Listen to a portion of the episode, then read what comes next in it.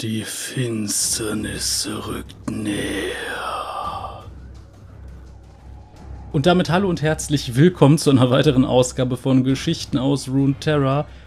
Ihr habt euch für Nocturne entschieden. Ich frage mich, ob es so eine gewisse Vorliebe für Horror-Champions gibt, aber gut. Ihr wollt Nocturne, ihr kriegt Nocturne. Und bevor wir auf seine Geschichten eingehen, würde ich sagen, kommen wir erstmal zum Design. Hier muss man erstmal dazu sagen, äh, ja, es gibt keinen richtigen Nocturne Login-Screen, weil Nocturne ist dafür schlichtweg zu alt. Das heißt, ihr werdet da in den klassischen nicht beschichten Passagen dieses Videos ein Standbild sehen vom aktuellen Splash Art, sowie ein bisschen Musik dahinter. Wahrscheinlich habe ich da dann einfach das ähm, aus dem Eternum Nocturne äh, Login-Screen genommen und ja, das sollte auch funktionieren. Also betrachten wir erstmal das Design. Wonach sieht das aus? Was wir erstmal sehen, Nocturne ist grob menschenähnlich, aber auch nicht so hundertprozentig. Zumindest scheint er aus wabernden Schatten zu bestehen. Vielleicht wäre auch eher ein S statt eher passend, aber da lässt sich jetzt drüber streiten. Ansonsten aber diese dicken metallenen Schulterpolster und diese sehr unpraktisch aussehenden Armklingen, aber gut, meinetwegen. Der sieht auf jeden Fall so aus, als würde er durchaus gerne Leute damit aufschlitzen und er guckt auch immer sehr, sehr böse. Doch was seine Rolle in der Geschichte ist, ich denke, dazu gehen wir am besten mal in seine Biografie.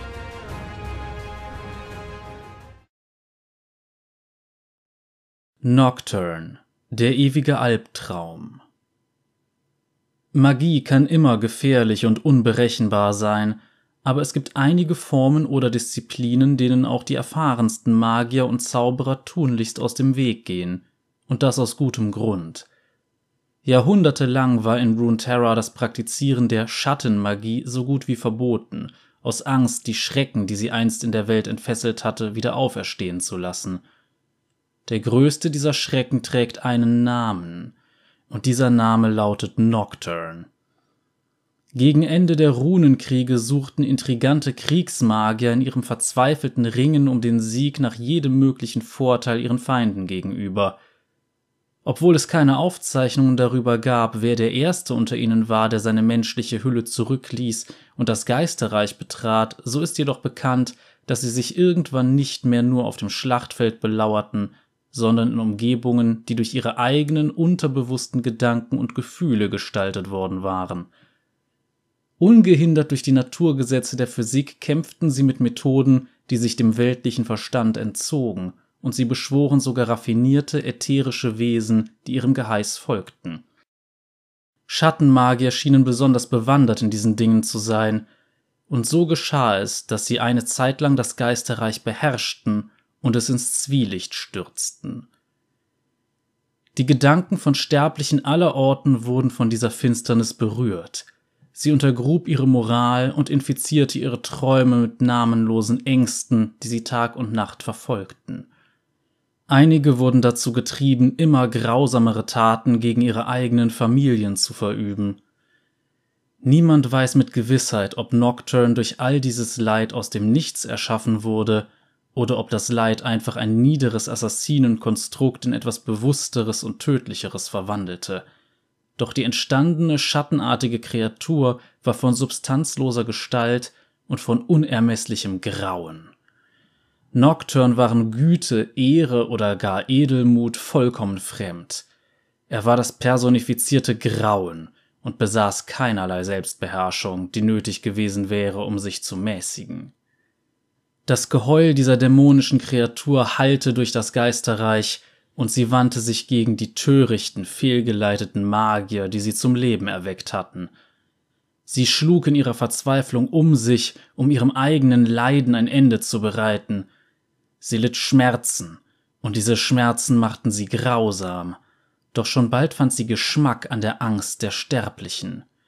Zeit hat an jenem Ort nur wenig Bedeutung, doch Nocturne zog jede einzelne Verfolgungsjagd so lange wie möglich in die Länge, um die Qual seiner Beute auszukosten, bevor er ihren silbernen Lebensfaden blitzschnell durchtrennte. Bald gab es niemanden mehr, der es wagte, in Nocturns Herrschaftsbereich vorzudringen. Wären die Runenkriege anders ausgegangen, wenn der Dämon nicht jenseits des Schleiers seinen Teil dazu beigetragen hätte? Mit Sicherheit lässt sich das nur schwer sagen, jedoch wurden danach die wenigen Überbleibsel der Lehren der Schattenmagie versteckt, und in vielen Ländern stand ihre Ausübung unter Todesstrafe. Nocturne war im Geisterreich mit nur sehr wenigen Eindringlingen, um ihn zu nähren, gefangen und verhungerte langsam. Allein die sterblichen Seelen, die unwissentlich in den Stunden des Schlafs durch den Äther schwebten, reichten annähernd an die delikaten Festmale der Angst heran, die er einst gekostet hatte. Angezogen von Magieströmen gelangte Nocturne an die Stelle, an der die beiden Reiche sich trennten. An die Stelle, an der friedliche Träume leicht zu nächtlichem Entsetzen werden können. Er fand einen Weg, sich in der wachen Welt zu manifestieren. Er existierte jetzt als Schatten, in seinen Augen glühte kaltes Licht, und er wurde zu einem unheilvollen Spiegelbild der ursprünglichsten Ängste vieler Menschen in Runeterra. Von pulsierenden Städten bis zu verlassenen Wüsten, vom mächtigsten König bis hin zum niedersten Bauerntölpel. Der Dämon wird von jeder Schwäche eines Geistes angezogen, die er zu Todesangst und andauernder Finsternis verwandeln kann.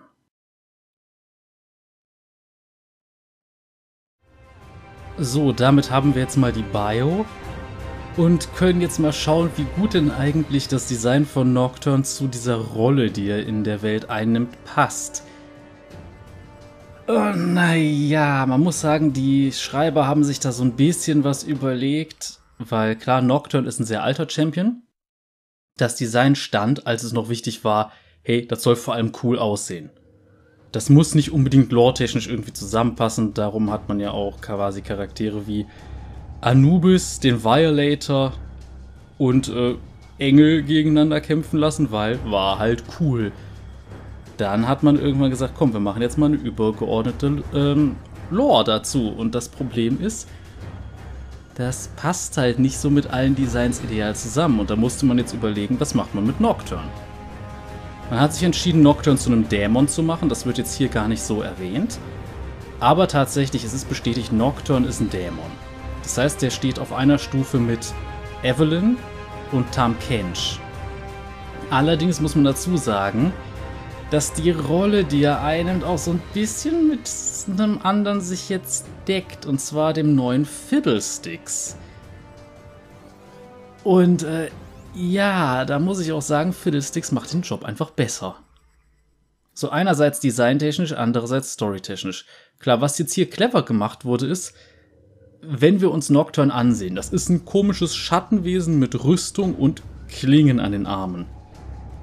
Und in den Geschichten quasi Schattenkonstrukte, die als Assassinen fungierten, so kann man sich die vorstellen. Ja, das passt.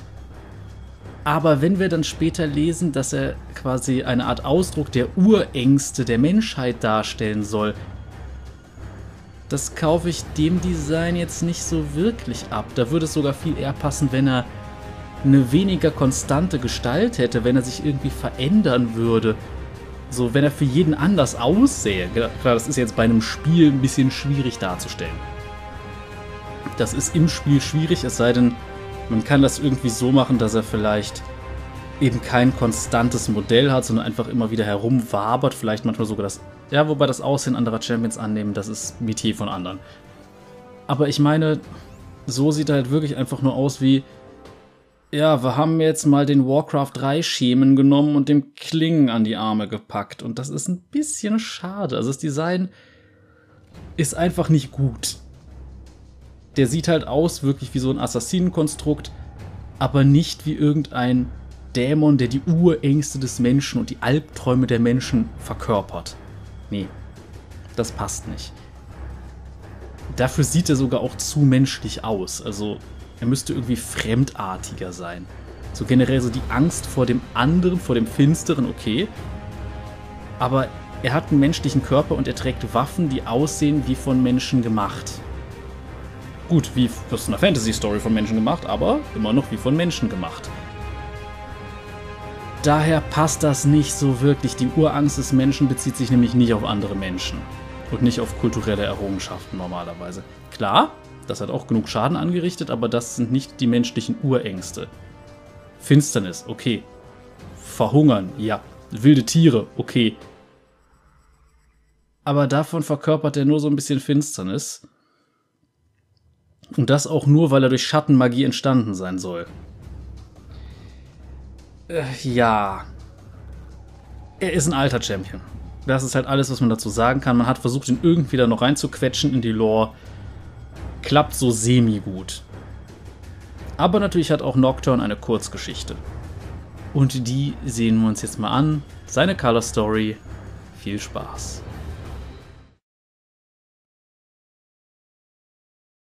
Die Schattentür von Ian St. Martin Erzähl mir noch eine Geschichte. Aber, aber, Abel, sagte Calvin und legte das Buch mit den Geschichten auf einen Tisch. Dann zog er die Bettdecke eng um die Schultern seines Sohnes. Das waren bereits zwei Geschichten. Jetzt ist Schlafenszeit. Aber, flüsterte der Junge und zog sich die Decke bis unter die Augen. Was ist, wenn die Monster mich erwischen? Calvin lächelte. Er hatte teilweise ein schlechtes Gewissen, weil er seinem Sohn die Märchen erzählt hatte. Eine Sammlung alter, valoranischer Fabeln mit mutigen Helden, die über böse Zauberer und monströse Bestien triumphierten. Sie stammten aus einem Märchenbuch, das Calvins Vater ihm schon vorgelesen hatte, als er noch klein war, wenn auch vielleicht nicht ganz so klein wie Abel. Die letzte Geschichte, die er vorgelesen hatte, die Schattentür war Calvins Lieblingsgeschichte gewesen, als er noch ein Kind war. In ihr trug ein junger Knappe den Sieg über einen gemeinen König davon, der die ganze Welt in Schatten hüllen wollte. Calvin dachte gerne daran zurück, wie er deswegen eine Heidenangst bekommen hatte. Vielleicht hätte er doch ein wenig länger warten sollen, bevor er sie seinem eigenen Sohn vorlas. Das ist doch nur eine Geschichte, sagte Calvin und setzte sich vorsichtig an Abels Bettkante. Auch wenn du einen schlimmen Traum hast, werden die Monster aus dieser Geschichte dir nie etwas anhaben können, verstehst du? Das ist alles nur erfunden. Die Monster sind nicht echt. Er beugte sich hinunter und wollte Abel einen Kuss auf die Stirn geben, doch dieser schreckte vor ihm zurück. Was ist los? lächelte Calvin. Zu alt für einen gute Nachtkuss? Sein Lächeln gefror, als Abel immer weiter ins Bett sank. Calvin lief es eiskalt den Rücken hinunter, während sein Sohn tiefer und tiefer versank, als ob sich unter der Matratze eine Grube aufgetan hätte. Abel schrie auf, als die Decke sich eng um seinen Körper zusammenzog. Sie begann zu schimmern und wurde glitschig und feucht, als sie sich allmählich in eine rote, gefleckte Zunge verwandelte. Calvin erwachte aus der Schockstarre, die ihn festgewurzelt hatte. Er streckte die Arme nach seinem Sohn aus und kämpfte darum, ihn zu packen und herauszuziehen. Die Zunge schlang sich jedoch nur noch fester um Abel und glitt tiefer hinunter. Der Rahmen des Bettes splitterte mit einem scharfen Knack. Spitze Holzsplitter richteten sich auf und wurden scharf und gelb, als sie sich zu Reißzähnen verhärteten. Der gesamte Rahmen verwandelte sich in ein riesiges, hässliches Maul, das Calvins Sohn an einem Stück zu verschlingen drohte. Abel! rief er, taumelte und musste würgen. Dunkle Rauchschwaden waberten aus Abels Nase und seinen Lippen, kräuselten sich und stiegen wirbelnd über dem sich verwandelnden Bett auf, wo sie sich wie ein aufkommender Sturm zusammenzogen. Das Maul klappte auf und zu, klaffte dann weit auseinander und stieß einen ohrenbetäubenden, markerschütternden Schrei aus. Es war weder das Brüllen eines großen Raubtiers, noch das Heulen eines Tiers, das seine Artgenossen zur Jagd zusammenruft. Für Calvin klang es wie ein Geburtsschrei, fast so, als ob es Qualen litt. Papa! schrie Abel, bevor er verschwand. Die Kiefer klappten zu. Calvin schoss hoch, rang nach Atem und sog gierig die Luft ein, während er sich mit der Hand einen kalten Schweißfilm vom Gesicht wischte. Sein Blick zuckte umher, ohne in dem lichtlosen Raum etwas zu erkennen. In Piltover war tiefste Nacht, und die Laternen unten in den Straßen waren durch die Vorhänge am Fenster kaum zu erkennen. Nach ein paar Momenten ließ sein Herzklopfen nach, und seine Gedanken kamen langsam zur Ruhe. Er konnte sich nicht an das letzte Mal erinnern, als er einen Albtraum gehabt hatte, und er konnte sich auch nicht an einen derartig intensiven wie diesen erinnern. Seine Gedanken wanderten zu seinem Sohn. Er sollte aufstehen, nur für einen stillen Moment, um nach Abel zu sehen, zu sehen, ob es ihm. Papa? Calvin schrak beim Klang der Stimme zusammen. Seine Augen hatten sich allmählich an die Dunkelheit gewöhnt und erkannten die kleine Silhouette seines Sohns, der am Fußende des Betts stand. Abel? Calvin blinzelte. Abel, wieso bist du? Warum? fragte der Junge. Calvin runzelte die Stirn. Wieso bist du auf? Geht es dir gut? Warum hattest du den Traum, Papa? Wie bitte? fragte Calvin. Jede Schläfrigkeit war von ihm gewichen. Warum machst du das? fragte Abel, und seine Stimme nahm einen flehenden Klang an. Calvin konnte das Gesicht seines Sohnes nur schemenhaft erkennen, da die Vorhänge zugezogen waren, doch er konnte sich nicht daran erinnern, sie geschlossen zu haben. Weißt du nicht, dass er sich genau davon ernährt? Plötzlich war Calvin eiskalt. Über Abels Kopf hinweg sah er den hohen Schatten, den dieser an die Wand warf ein Schatten, der nicht seinem Sohn gehörte. Abel zitterte und seine Umrisse verschmolzen mit dem Schatten an der Wand. Innerhalb eines Liedschlags war das Bild des Jungen verschwunden und es löste sich immer mehr in der zunehmenden Dunkelheit auf. Calvin streckte seine Arme nach ihm aus und beobachtete, wie ein dünner Faden aus dunklem Nebel zwischen Abels Lippen zum Vorschein kam, genau wie es in seinem Traum geschehen war. Mit einem feucht klingenden, gurgelnden Zischen löste sich der Schatten langsam von der Wand. Pures Entsetzen packte Calvin, als vor seinen Augen eine Kreatur hervortrat. Sie war wie ein lebender Schatten in menschenähnlicher Gestalt. Der Körper verjüngte sich unterhalb des Oberkörpers wie eine Schwertspitze. Das Monster waberte und flackerte, als ob Calvin es unter der Oberfläche eines dunklen Gewässers beobachten würde. Kalte Augen starrten ihn an und bohrten sich tief in seine Seele hinein. Adrenalin durchströmte Calvin, der instinktive Fluchtreflex breitete sich in jeder Faser seines Körpers aus, doch so sehr er es auch versuchte, ganz gleich wie sehr sein Körper danach verlangte, sein Geist ließ ihn im Stich. Er war gelähmt und konnte nichts anderes tun, als mit eigenen Augen etwas zu sehen, von dem er gedacht hatte, es würde nur in alten Märchen existieren, die Väter ihren Söhnen erzählten. Ein Monster, ein echtes. Die Kiefer der Kreatur teilten sich und gaben den Blick auf lange, schiefe Zähne frei. Dann sprach sie zu ihm und wiederholte Calvins panische Gedanken mit seiner eigenen Stimme. Was bist du? krächzte sie, was hat dich hergebracht? Sie schoss auf ihn zu und schwebte über ihm. Ihre Gestalt sonderte Tropfen der Mitternacht ab, die sich wie Tinte im Ozean ins Nichts verliefen. Die Arme des Monsters wurden länger, ihre Enden verdrehten sich, wurden flacher und bildeten tödliche Klingen, die über seine Klauen hinausragten. Calvin wurde kreidebleich und konnte den Blick nicht von dieser Albtraumkreatur abwenden, die sich hinunterbeugte und ihr grauenvolles Gesicht direkt vor seins brachte. Sie flüsterte Calvin ein einziges Wort zu, bevor sie ihre Klingen in sein Herz stieß. Eine Antwort auf seine Frage, leise gesprochen mit der Stimme eines ertrinkenden Mannes, der in den dunkelsten Tiefen versank. Du Der Morgen brach an und brachte die geschäftigen Geräusche der blühenden Handelsstadt mit sich.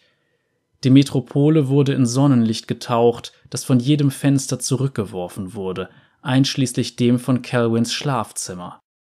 Eine Stimme erklang vor der Tür, begleitet vom leisen Klopfen einer kleinen Kinderhand. Papa? Der Türknauf drehte sich langsam und Abel öffnete die Tür einen Spalt weit, um hindurchzuspähen. Es ist morgen, der Junge betrat das Schlafzimmer seines Vaters, und je weiter er die Tür öffnete, umso mehr zogen sich die Schatten zurück. Sie wichen vor dem Morgenlicht zurück, doch irgendwie langsamer und widerwilliger als sonst. Papa? Wo bist du? rief Abel. Angst kroch in seine Stimme, als er sich im Zimmer umsah. Nirgendwo in der Düsternis war ein Zeichen von seinem Vater oder von sonst jemandem. Und doch wurde der Junge das Gefühl nicht los, dass sich etwas in die dunkelste Ecke des Zimmers drängte und ihn beobachtete. Abel hustete, aber bemerkte den winzigen Nebelstreif nicht, der darauf folgte.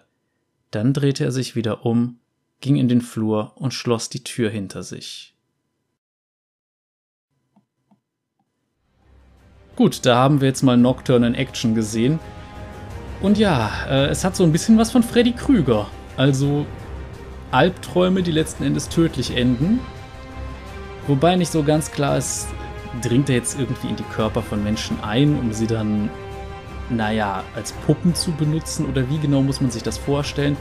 Auf jeden Fall nutzt er Albträume, macht sie wahrscheinlich auch schlimmer und bringt letzten Endes die Leute um. Aber naja, so dieses Urangstgefühl fand ich war jetzt nicht so ganz da. Und man merkt aber vor allem auch einen Unterschied, wenn man es mit der Story von Fiddlesticks vergleicht. Erstmal war die von Fiddlesticks deutlich länger.